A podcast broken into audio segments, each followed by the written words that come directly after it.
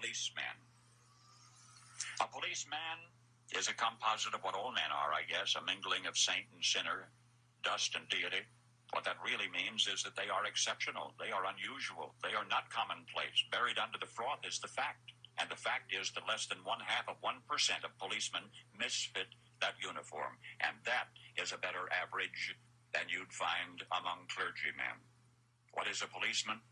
He of all men is at once the most needed and the most wanted, a strangely nameless creature who is sir to his face and pig or worse behind his back. He must be such a diplomat that he can settle differences between individuals so that each will think he won, but if a policeman is neat, he's conceited. If he's careless, he's a bum. If he's pleasant, he's a flirt. If he's not, he's a grouch. He must make instant decisions which would require months for a lawyer, but if he hurries, he's careless. If he's deliberate, he's lazy. He must be first to an accident, infallible with a diagnosis. He must be able to start breathing, stop bleeding, tie splints, and above all, be sure the victim goes home without a limp. The police officer must know every gun, draw on the run, and hit where it doesn't hurt. He must be able to whip two men twice his size and half his age without damaging his uniform and without being brutal. If you hit him, he's a coward. If he hits you, he's a bully. The policeman from a single human hair must be able to describe the crime, the weapon, the criminal, and tell you where the criminal is hiding. But if he catches the criminal, he's lucky. If he doesn't, he's a dunce. He runs files and writes reports until his eyes ache to build a case against some felon who will get dealed out by a shameless shamus.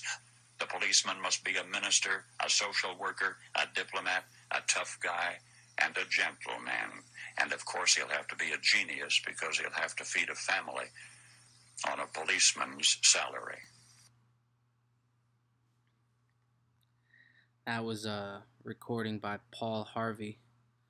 Um, the cop that I did the uh, the interview with, um, the strong arm of the law, sent me that afterwards, and I wanted to play that as a standalone little podcast because I think it was deep. I think it mentions a lot. I um, challenge you guys to go back and listen to that a couple more times and um, maybe try to sympathize a little bit. Or maybe not. Maybe pick out the holes in it. I know a lot of us don't trust the police for good reason, but I think part of making this world a better place is we gotta we gotta learn to love one another and learn to trust people and Cops are people.